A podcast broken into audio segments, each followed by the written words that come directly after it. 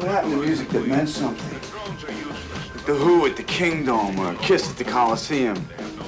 Where is the Misty Mountain Hop? Where is the is the smoke on the water? Where is the Iron Man of today?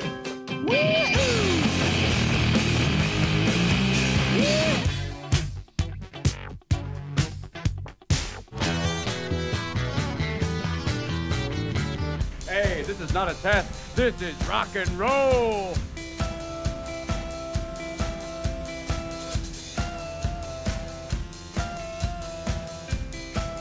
Throughout their 40 year career, the Mekons have always been first and foremost about musical risk taking and freedom. I'm Greg Kot. And I'm Jim DeRogatis. Members of the Mekons join us for a special acoustic performance, and we'll review the new album from Dawn Richard. That's all coming up on Sound Opinions.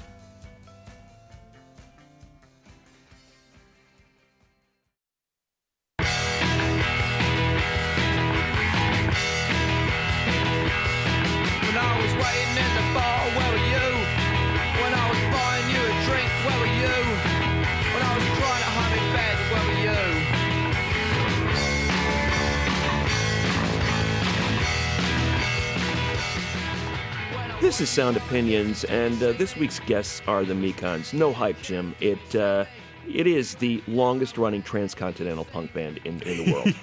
That's true. I don't know if there's any competition in that field. certainly in the top five, right? 40 years, uh, formed at the height of the punk era, contemporaries of the Sex Pistols and the Clash. The Clash just came out with White Riot. These art school students from Leeds, England say, hey, let's form a band and let's do a song and let's call it Never Been in a Riot. Right, right. Not us. Contrarians to this day, 40 years later. Yes, they've been fighting against the man and various other things ever since. Uh, these working class roots, though, that they've spoken to really came to the fore uh, when they started performing benefit shows for the uh, British miners' strike in the early 80s. And then uh, exploring American country music. Here are these art punk kids from England fascinated by American country music. Hank Williams, Jimmie Rodgers, and doing their own twisted take on it. Fear and Whiskey, one of those landmark albums that a lot of critics heard, was an import, uh, Yeah. mid 80s. And American critics went crazy over it.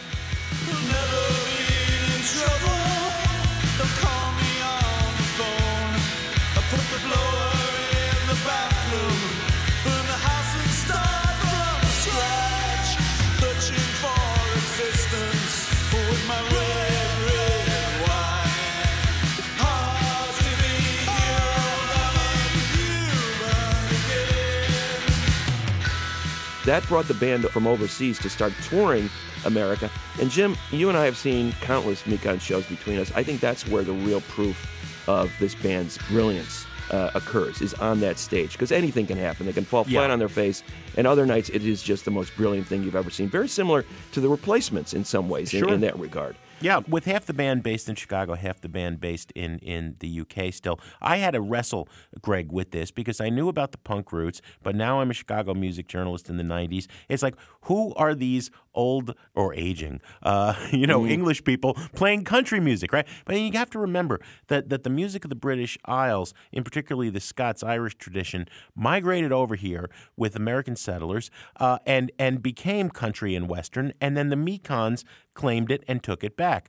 Um, I, I'm always sympathetic to new arrivals to the Mekons, young listeners or older listeners who've never encountered them, because where do you start? There's such a discography there. For you, it's Fear and Whiskey. I would recommend So Good It Hurts, because when Sally Timms comes on uh, uh, on board, and that that's really her album, uh, the, the magic is there.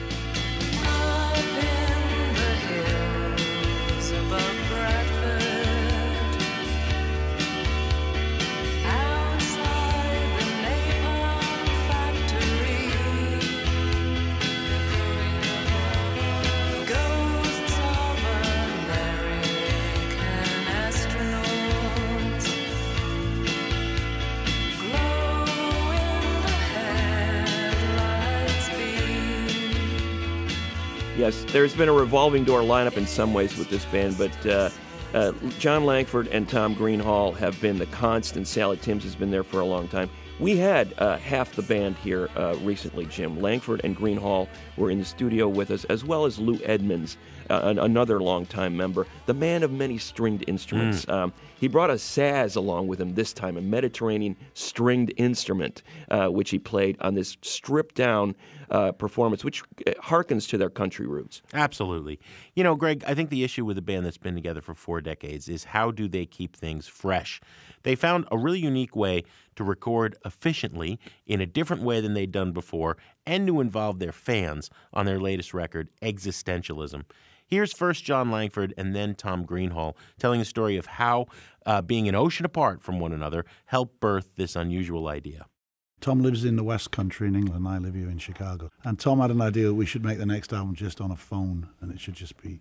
I was thinking, you, you know, What's the point The of way the music business value? is, no one buys CDs or the you know a smaller level. So in a way, you're wasting a lot of time and money recording something over days and weeks. So why not do it as simply as possible? So, that, explain the concept. You um, you went from this. We're going to do this really uh, small, uh, urgent recording to expanding it to where you included people you had never met. Before. Yeah, well, that was the next phase Yeah. of, of the the plan. It was all you know forced by e- economics, so that um, how you, you, you don't make any money from this recording. So how can we make some money off the recording that we're not going to make any money off? So you have crowdfunding, and we decided to have choir funding. Rather than just have people send us money, we offered them the chance to, you know, do you want to be on a Mekons album? And 75 people came. And then they were put through hell for some hours.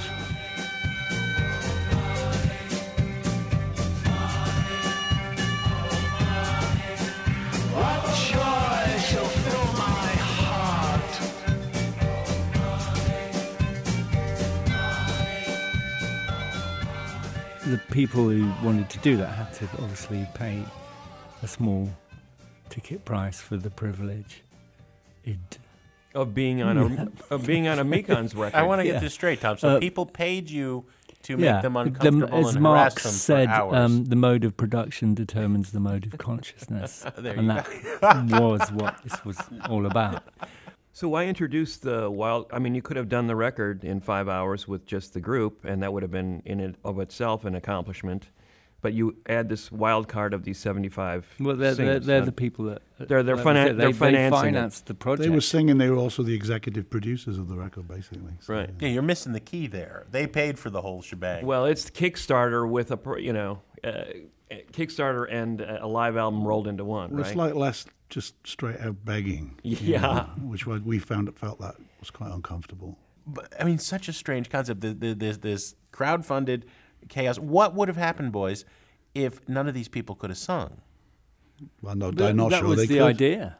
Oh, I mean, okay, that all right, been yeah, great. all right, 'cause There's they're- absolutely, there's these uh, people doing things with uh, feral choirs Mm-hmm. of completely untrained singers, and uh, it's all quite interesting. There's a lot of stuff going on with the idea of getting people to sing regardless of their so-called ability. You know, We, th- we thought of it more like sound effects, really. Than, rather, yeah. you, Mm-hmm. like you get 50 pe- people murmuring. It sounds great.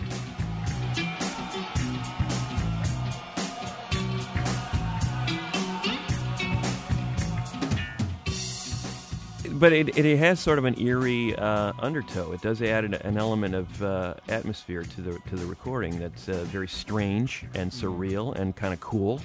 Uh, did it work out to your expectations the way you thought it was going to come out? I didn't have any expectations. I expectations. kind of didn't have any, yeah, Mm-hmm. definite preconceived idea of what it was going to actually sound like. So what it sounded like was was right. We yeah. got Tony Maimone to record it from who was the bass player in Pere Ubu, and he's Mm-hmm. got a studio in Brooklyn. So he came down, you know, did the thing with the one microphone, and you know, he did a really great job. We were seriously thinking it was going to sound like it was recorded on someone's phone. One microphone. the- the Yeah, we were a bit worried about the, the acoustic being t- a little, just making it sound a bit, you know, uh, just boring or something. But, but mm. so that, it was really great the way it actually turned out.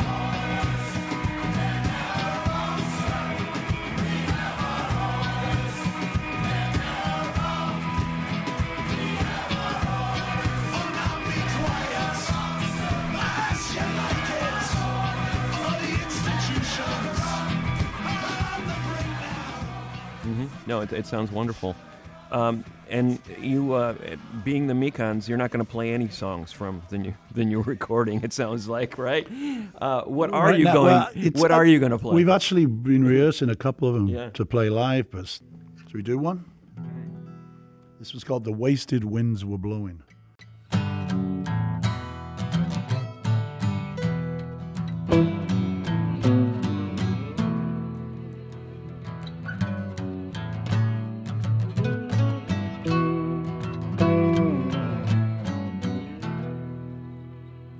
Dreamed a dream the other night. The wasted winds were blowing. I dreamed a dream the other night.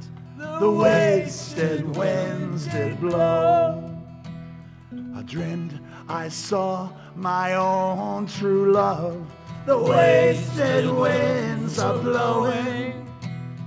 I dreamed that I saw John, but the wind blew him away.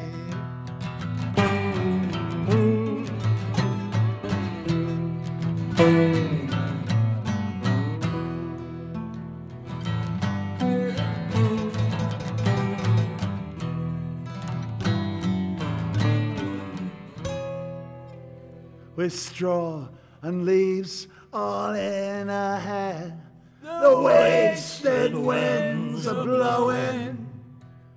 The dust and sand was in her hair. The wasted winds do blow.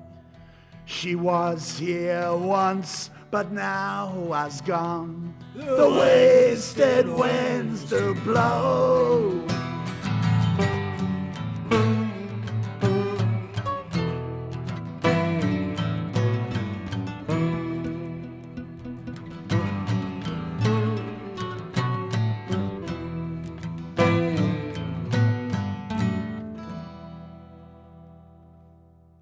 Mekons, or part of them, live on Sound Opinions.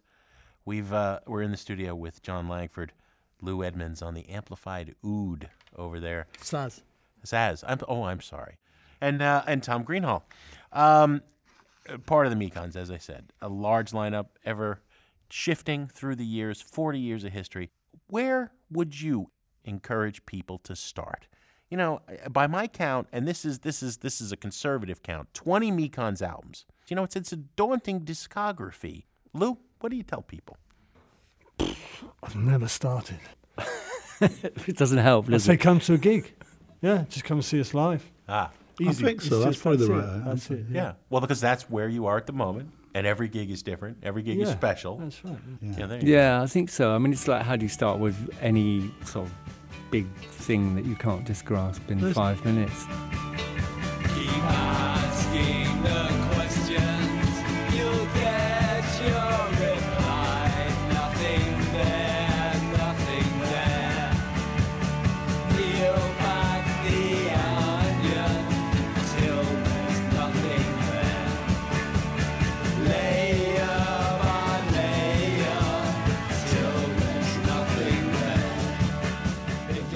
There. at a certain point, you know, you, you mentioned 40 years. That's a long history and a long legacy with a lot of a lot of songs, a lot of records. It, it always seemed to me like you're always willing to play your new stuff in, in, in shows. You know, it's very difficult as a so-called heritage band not to be bound by your past. Um, what has kept you out of that out of that hole? That you know, you're you're you're obviously you, All the other a her- heritage bands, and how, bo- how boring it looks. You know, to be honest. I- Is that, is that the reason the band keeps going? Because in a lot of ways, I think it has to do with the fact that the next thing is the more exciting thing to you all the time. Uh, yeah, definitely. Yeah. I And just also, It was an art school. We were art students, and we were, you know, messing around with the idea of what it would be like to do a band because we weren't very interested in painting at that time. I you don't. know, I don't so- think people come and see the Mekons to hear a particular song. I think they come to just see a show, and everything the Mekons does revolves around the show. Mm-hmm. And we could play anything, and often we do, and we don't even know what we're doing. So it doesn't make any difference. So if if these heritage bands they've fallen in love with the huge success that they had in Yeah, the that's the 80s. trouble. We never had any success. So we, we, we didn't have Mm. any attention, you know, in whenever no. it was in '85 or going through that period of time, you know, to, to sort of think of it as being heritage, Mm-hmm. and so we could do what what we wanted, and no one's uh, no one's going to say you can't do that. You've got to play your hits. Right. I'm, I'm- I'm any. sensing the recurring theme of, of Be Here Now. The magic happens when you guys come together. The magic happens when you're on stage. You're here now. What are you going to play for us? Uh, we haven't. Well, we've been uh, quite adventurous, I would say, yeah, because we haven't. That last one we hadn't. That was the first time we'd ever tried to play that. Yep. So This- I don't think we ever played this. We've never played this. This was re- recorded in a studio in uh, Apart from the the original for the recording. rock and roll album. Oh wow. Oh, okay. So it's from rock and roll back in '89.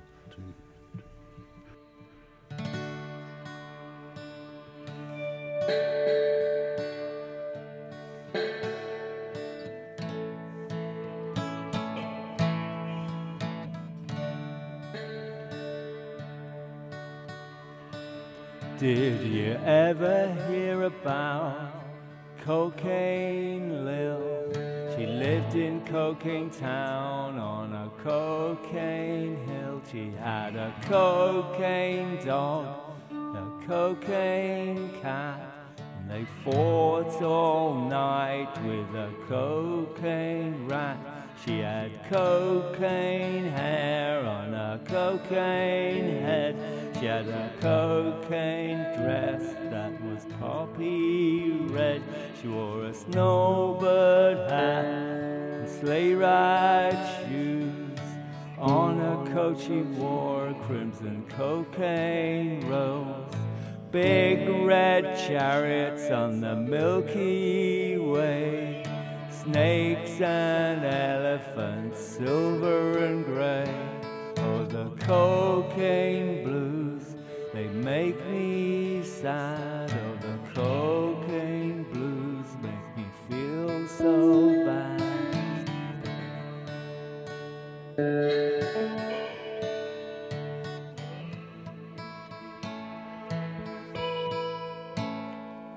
Went to a party one cold night. The way she sniffed was sure a fright. There was morphine Sue and the poppy faced kid climbing up snow ladders and down they slid. Along in the morning, about half past three, they were all lit up like a Christmas tree. When she got home and started for bed, she took another sniff and it knocked her dead.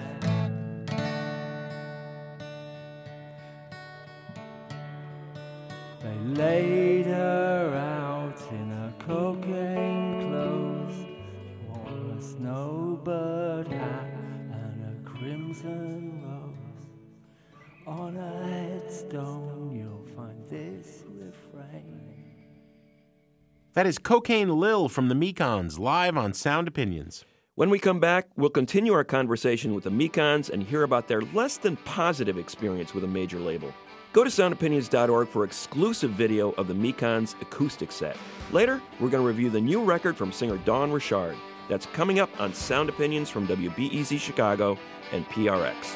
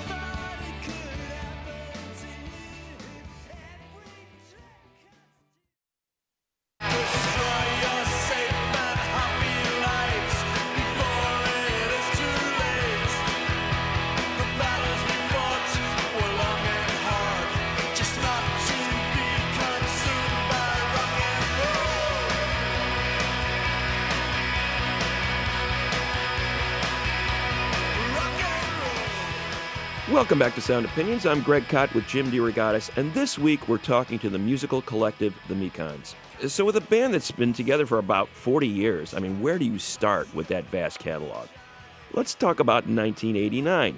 That's a period of the band's uh, career that they're on the brink of something like success. They were just of. signed to A&M Records.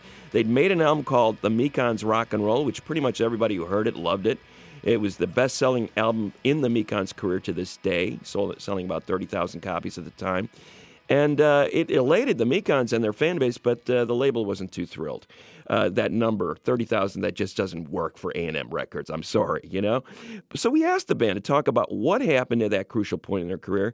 Singer and guitarist Jon Langford stepped up first. Basically, the guy who signed us left almost immediately, uh, and he had a kind of idea that he was going to bring independence into the kind of major label marketplace and give us small budgets and control, and just so we, we didn't have the kind of disasters we had of like independent distribution collapsing all the time. And Right. So he was really good. We liked him, and then he left and went somewhere else because they wouldn't let him do what he wanted to do. But we was signed there, and then a bunch of accountants from LA came and like poked us with sticks and realized we were useless. So we, we asked if we could leave, and then they Then said, we "No, had a big fight, leave." and they said the next album we did was substandard.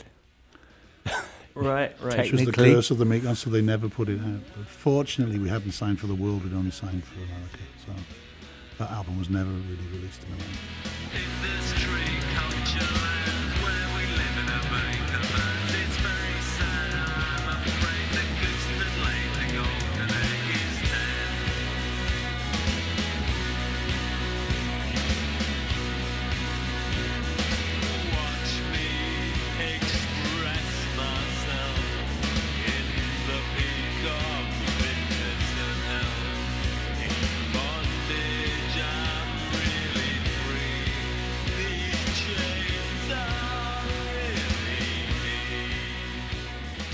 Yeah, the Curse of the Mekons could only be gotten as an import immediately after your major label debut and finale, all, all Yeah. in one. Uh, so the reason I'm asking this about the major label experience, you've been indie, independent almost all along, and you know Jim and I have referred to you uh, in various incarnations the last punk band standing, things like this, uh, and and people said they're not a punk band, they don't sound like punks, and I go, well, they're more punk than any band you could name. But you did form in that era, and I think there was a spirit that informed the bands more more so than a sound. I want to ask you guys what that era meant to you in terms of your ideals and ethics when it came to making music and making art. It, you know, in, in terms of the way it informed the way you operate as a band. I, I think there was definitely a kind of zero effect going on with with, with that time before punk happened. I, you know, I was obviously into music, but I never really saw it being something that I could actually do. It was only like really big bands did that, and then the, suddenly the the whole ground was raised. You know, with with what was happening with with punk and the Sex Pistols and and all of that, it suddenly kind of happened. You know. And I think it was really, really important because uh, it suddenly it just gave permission for anybody and everybody to do whatever they wanted to do, and it was not the whole stylization of what punk might be supposed to look like or sound like. It was obviously something that happened over time. But I think of the bands we used to play with, like the Russell Club in Manchester. Tony Wilson was doing these nights, factory early factory nights, and we'd be there with, you know, the Slits were there one night. We were from a Gang of Four, but then we'd like the Human League mm-hmm. From Sheffield, Cabaret Voltaire. There was this mad electronic scene there. Then it was these other bands from Scotland, like the Scars and the, the Fire Engines, and yeah, it just it was a very, you know, it was, it was there wasn't a sound. It was just an idea.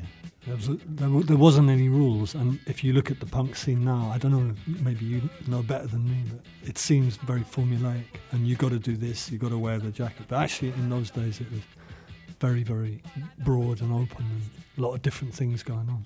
Well, sell, sell us some Mekons music. What are you going to play? Let's do. We'll do the last dance from the Fear and Whiskey record. But actually, we'll do the version from the. Uh, what's it called? The um, English dancing. The English Dancing Master.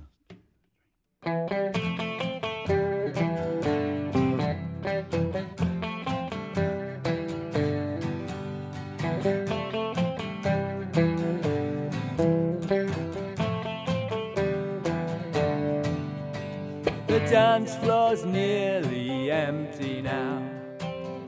Everyone's gone home. We're fragmented and broken up like love affairs. And as if seeing you for the first time, something whispered. Looking at you in desperation, knowing nothing ever happens. I wanted to say fall in love. I wanted to say fall in love with me. I wanted to say fall in love. It'll be alright. You were waltzing little frozen rivers all covered with snow, all fragmented and broken up. Oh, well, I guess it's time to go.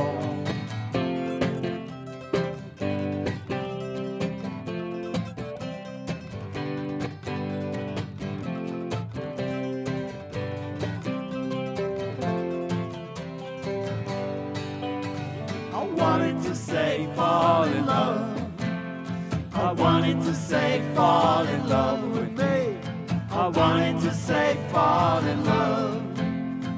It'll be alright.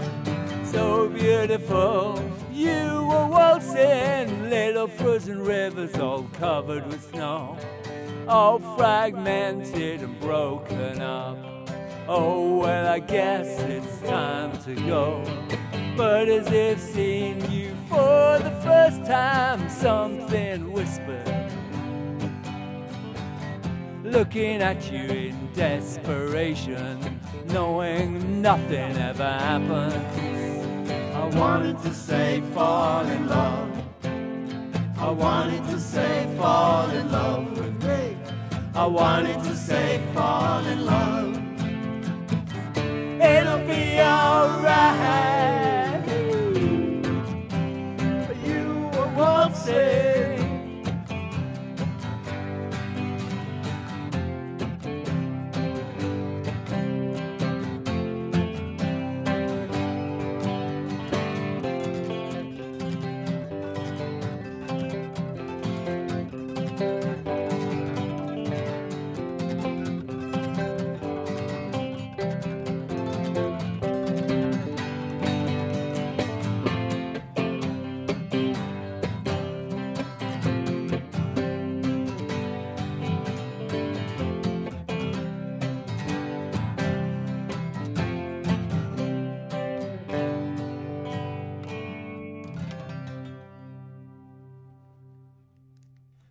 Last Dance by the Mekons, live on Sound Opinions. Jon Langford, Tom Greenhalgh, Lu Edmonds.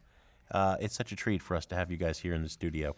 So the, the the lineup of the Mekons has been very fluid for uh, you know decades. I've heard the band described as not so much a band but a collective. What was your conception of what the the, the, the Mekons were going to be? Was it a band in your mind? Was it something that was going to uh, you know in, incorporate these many incarnations of art, and mu- multimedia, as No, well as no. music? I mean, It was just meant to be the opening band for the Gang of Four on a couple of gigs in 1977. It was, it was, it was just meant to be um, very much, very sort of democratic in the sense that there was no no sort of uh, qualifications required for anything to do to do it. So you didn't have to know how to play an instrument, for example, to be able to be on stage playing an instrument. So you know, it was very uh, very sort of um, free in that way. So there was absolutely no concept of anything going any further.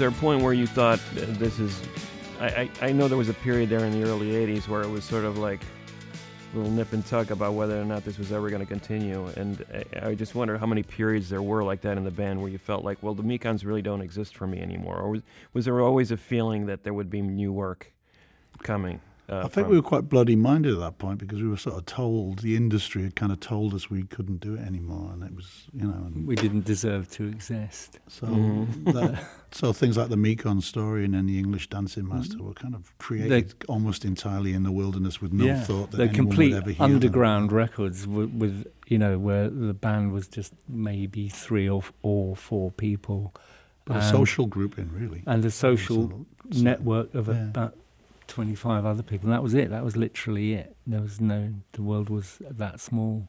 But I was going to say initially, um, I think what started it all off was the fact that after literally our first and a half gig, um, we were approached to make a, a single, and that was like very strange. And that was could only really have happened at, at that point in time, um, in in you know when it was all really kicking off, and that whole thing from just doing this thing because we were free to do it to then suddenly putting a record out and then suddenly the record being you know Tony Parsons NME single of the week and John Peel playing it on Yeah, the radio John Peel played it, that all suddenly went changed a you know like Changed mm. things.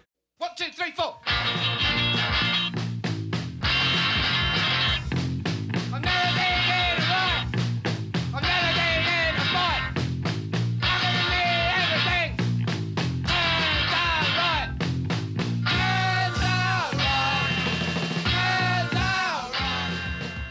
immediately we had we had to sort of deal with all of that, and so it was a very steep sort of learning curve. And but because we came from a certain uh, place and time and ideas of what what what we were doing, I think it's we've had to retain that to be able to function. And every time we've kind of lost that slightly, that's when it's gone wrong. You know, all the major label kind of hmm stuff. You know.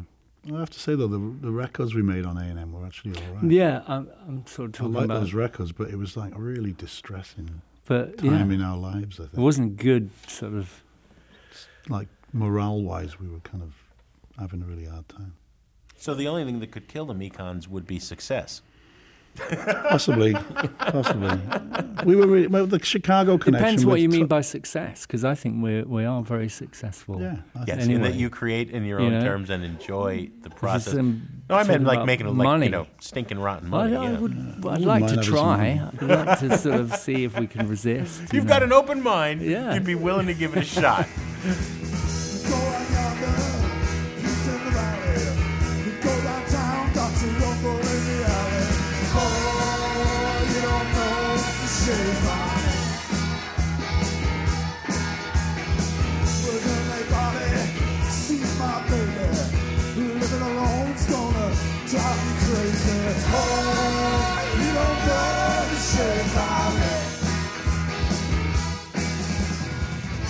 So you've always been proud of the heritage of the UK, Wales, England, but you love this music of America.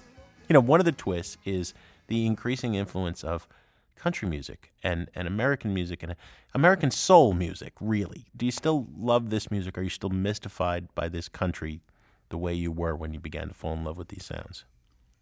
That's interesting. Yeah, yeah. You know what? Actually, I, I've been real fortunate lately just to travel a lot and mm. Bump into a lot of really, you know, interesting things. So down in, I was been in Nashville a lot and New Orleans, and there's a lot going on here that's outside the outside the mainstream. So it still gets you excited. Oh yeah, yeah. Yeah, there's still a sense of uh, regionalism uh, in a, in America that it gets sort of rubbed out by the mainstream, and you don't notice it. But when you do travel like that, you notice that there's still these pockets of of uh, culture that have been unaffected by that. And then sometimes it takes people from overseas to come here and remind us of that. You know, Well, I was going to say, I mean, it's very easy if you're looking at America from a distance to just see it as this horrible corporate monster. But actually, there's so many different Americas, um, and once you get that, there's there's uh, you know it's fascinating. I s- kind of see it as almost like um some sort of weird science fiction adventure where you get, you know, English traditional music coming here and getting mutated into something else and then mixing with all these other things. It's um, it's very strange in a lot of ways, but really interesting. Well, I, I, it was interesting because I talked, uh, John. I think I remember talking to you uh, year, years ago, and something you said to me uh, really stuck with me about the Mekons, uh, and that was that you know you would you loved these kinds of music, and it was kind of almost a case of imitation. You know, I want to we want to play like that, or we want to copy that, or we want to take some of that, and then getting it so wrong, uh, and then you be, you forge a sound. I think it's more like Doing that. osmosis. Really. Yeah. We sort of you steep, we steeped ourselves in a lot of that stuff. We Yeah. listened and listened and listened to sort of, but I don't think we really tried to imitate. I think we just sort of then different things. came Yeah, out. we caught a, a sort of influence, but not uh, in no Yeah. way trying to actually copy it. You know, Right. we had a Jimmie Rodgers obsession, you know, for quite a while. and time. Hank Williams, of course. and, and then like Merle Cajun music Haggard as well. And and I think you guys can take credit. I know that my knowledge of country was very limited when I heard Fear and Whiskey, for example, and I went back and started listening to some of that stuff because of the Mekons. And here's this band from overseas telling me about my the music that's right under my nose, and you know, finding out about that music that way.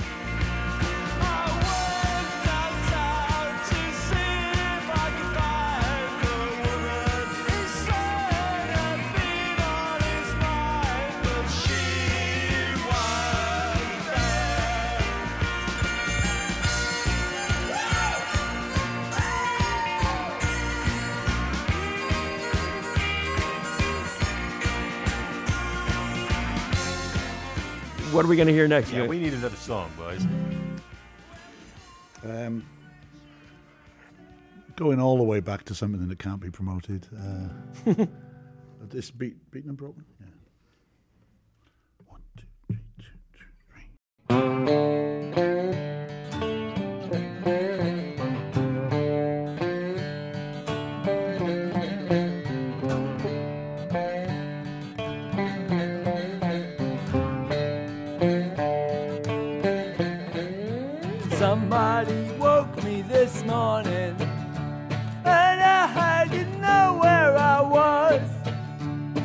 Person I spent the night with just looked at me inside. And I caught a train to Sheffield, but in my mind I was already in hell. I betrayed a friend, beaten and broken to the end. Me, I just rolled over and died, thinking about the things that I'd done. Well, you know they don't better be repeated, cause I live them in a haze of disgust. I caught a train to Sheffield. But in my mind, I was already in hell. I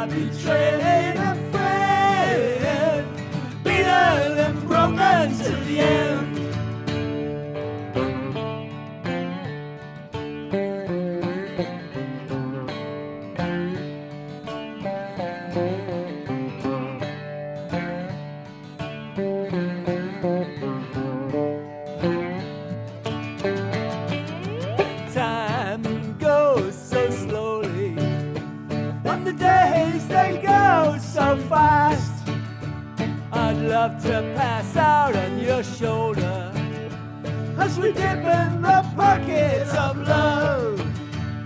When I caught a train to Sheffield, but in my mind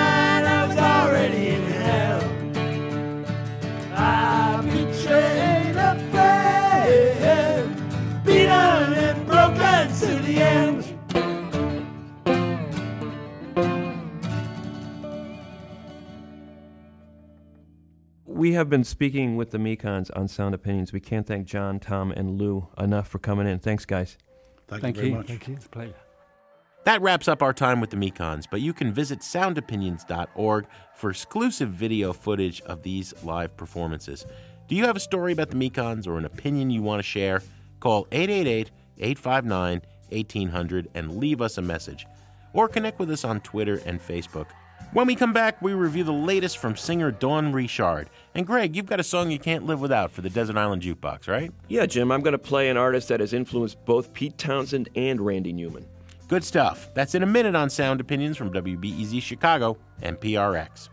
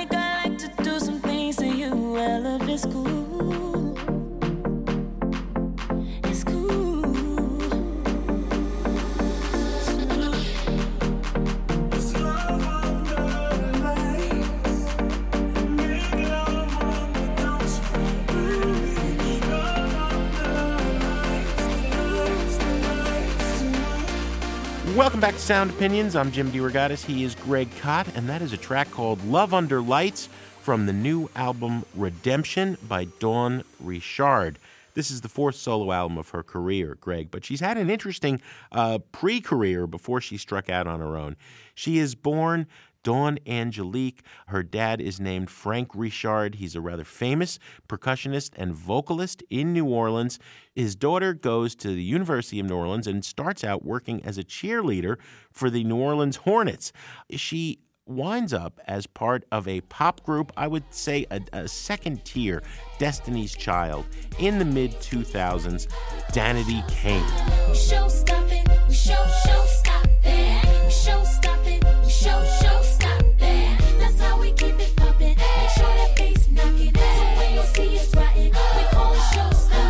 Uh, they put out two albums that sell a fair amount, uh, are not particularly well remembered. Dawn goes off and then does some time with Diddy, uh, a short lived supergroup, Daddy Diddy Dirty Money. I know you were a big fan. All right, I'm, I'm kind of sneering here because none of this would lead you to expect an interesting solo career, but she is now on album number four. It is the last album of a trilogy, and she had some very ambitious goals here. She said she wanted to make a record that is uh, for everybody every gay, every fluid, every black, every white. Has she succeeded? We'll play a track and then we'll come back and give our reviews. This is a song called LA. It's got an interesting guest uh, artist here. Trombone Shorty has been uh, a performer here on Sound Opinions. LA by Dawn Richard from the album Redemption on Sound Opinions. Lemonade lace in the. In the Chevy going 90 down La Brea.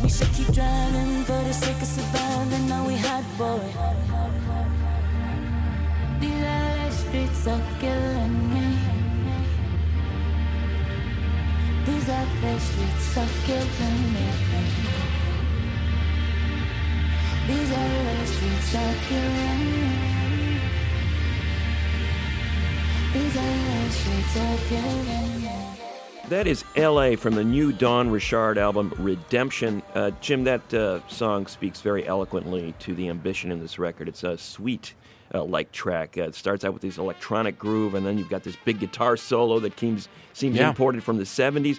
And then you've got this great uh, trumpet coda by a Mhm. trombone shorty at the end of the song.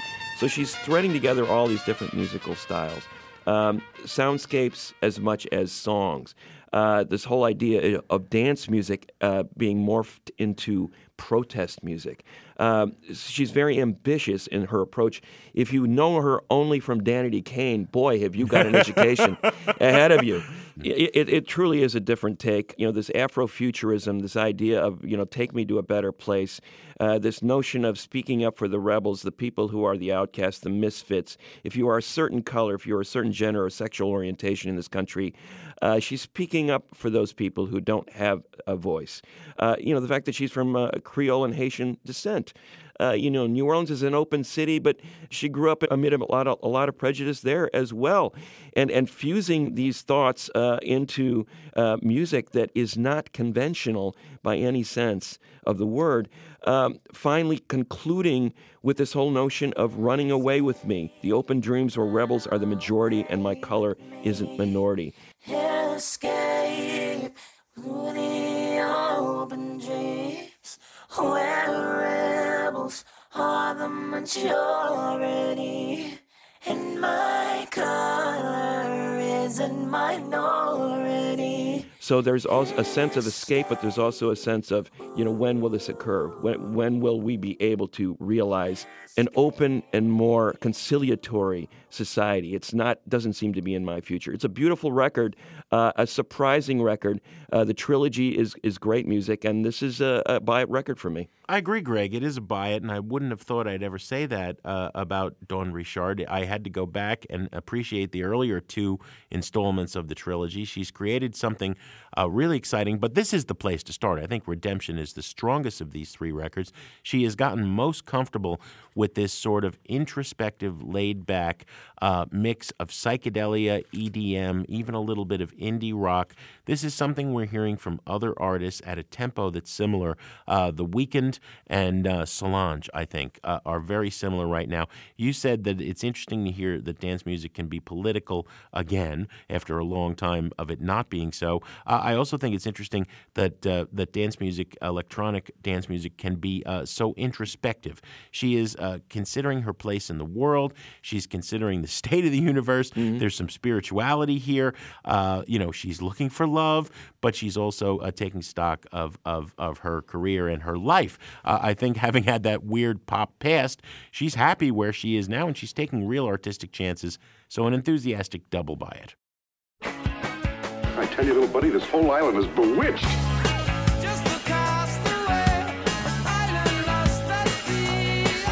I'm stranded on my own. Stranded far from home. Oh, come on. You remember, we were shipwrecked together. Stranded, I'm so far from home. Stranded, yeah, I'm on my own. As often as possible here on Sound Opinions, one of us takes a trip to the desert island, pops a quarter in the jukebox, and plays you a song we can't live without. Greg, it's your pick. What do you got? Jim, I wanted to acknowledge uh, in greater uh, depth uh, Mose Allison. We sort of briefly touched on the fact that Mose died on November 15th at age 89. I mean, it has been a horrible year from a standpoint of uh, legends dying uh, one after another and uh, almost too many to keep up with, right? Uh, Mose was certainly among those legends, and I feel he deserved a little bit more than we were able to give him at the time. Uh, one of my favorite artists, but forget about that. I mean, the influence that he had on um, popular music over the last 40 years cannot be overestimated. He is one of those artists who um, was steeped in blues, grew up in Mississippi, but also uh, was a great jazz piano player. He would sing these very Mm. relaxed, drawling vocals over his swinging, bluesy piano. And his style of music really caught the ear of a lot of musicians in the UK. Here's this southern born artist in America making music in the 50s that was blowing the minds of a young Pete Townshend and a young John Mayall. uh, people like that. Uh, Georgie Fame. Uh, Georgie Fame and, and Mayall both recorded versions of uh, a Mose Allison song called Parchment Farm, which is actually a big dance number in the UK in, in the early 60s. Uh, But the other thing about um, uh, Mose that I think Pete Townshend picked up, and certainly Randy Newman, who uh, cannot be heard, uh, you know, without referencing Mose Allison, is the humor and the satire. There was social satire in, in Moses' music. So when you listen to a music uh, piece of music like Parchment Farm, sitting over here on Parchment Farm, the place is loaded with rustic charm. Mm. I mean, he's talking about a Mississippi prison, Right. You know, and he's basically the, the, the sarcasm is just dripping off that drawl. When he sang a song like "Young Man's Blues," which the Who covered on the live Ma- live at Leeds record. Um, in bombastic fashion. Yeah. Um, they were channeling that sense of, you know, a, a young man has a place in this society. You don't know it yet, but I'm going to make you aware of my existence in, in, in a matter of minutes. And Mose was saying it in much more subtle style when he recorded the song originally in the 50s. So it's instructive to, to hear what Mose did with that song first that made Pete Townshend's ears prick up. Here is Young Man Blues from Mose Allison on Sound Opinions. Oh, well, a young man ain't nothing in this world these days.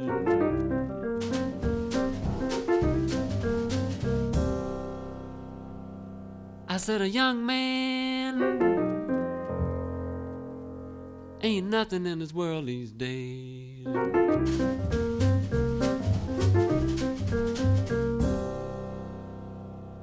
In the old days, when a young man was a strong man. All the people stand back when a young man walked by.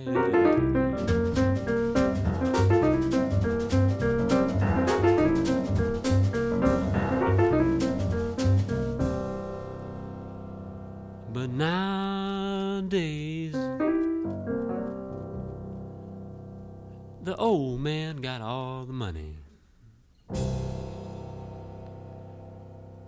And a young man ain't nothing in this world these days.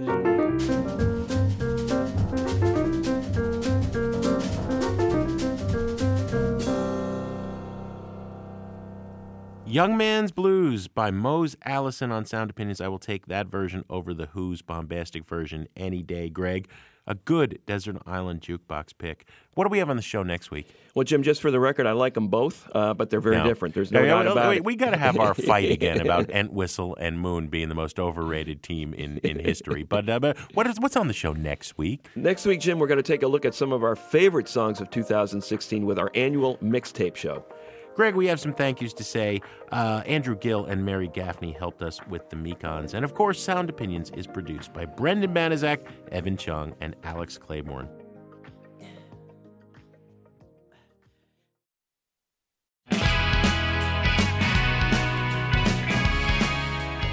On Sound Opinions, everyone's a critic.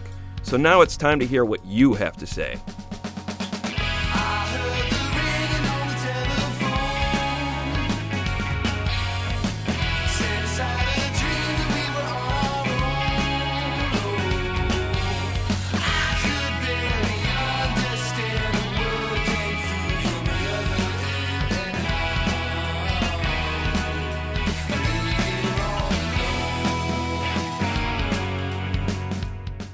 Messages.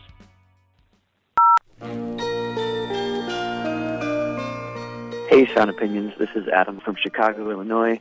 I'm originally from Duluth, Minnesota, and I'm listening to your Christmas show right now. And um, you said to call in with some maybe uh, forgotten or neglected Christmas songs. There's a song um, that's kind of based around Duluth, Minnesota. Um, it's called Christmas City. It was written um, by a guy named Don Peterson, who was friends at the time with Merv Griffin before um, he became the successful multimedia TV personality guy that he was, recorded the vocals for it. They play it every year around Christmas time in Duluth, but I feel like it's kind of a neat little Christmas song all about Duluth, Minnesota, which is a place that I Love a whole bunch. Hope you guys give it a listen. Merry Christmas. Christmas City, gotta stay happy, make a smile ball. That's the kind of throw Christmas City, wonderful city. Come this Christmas to the Christmas City, let's go.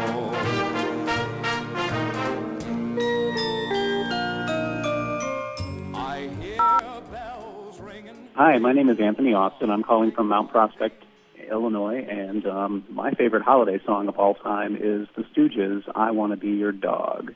From their 1969 debut, I love the bells in that song. It just sounds like Christmas because I don't like Christmas songs at all, except that one. Thanks for doing this, guys. Bye bye.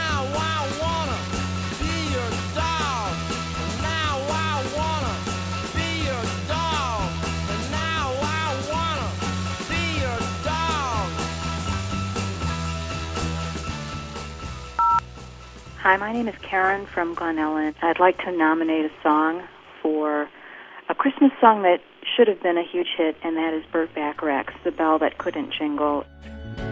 Christmas bell was crying. Then Santa heard it say, I just can't seem to jingle. And I can't go on the sleigh. It is such an adorable song. I have to play it every year, and uh, other people I've played it for agree that this is a great song and people should hear it more often. Bye. Hi, my name is Eric from uh, Montreal, Quebec. I'm calling to say my favorite holiday song is a song called December is for Cynics by the Matches. Holiday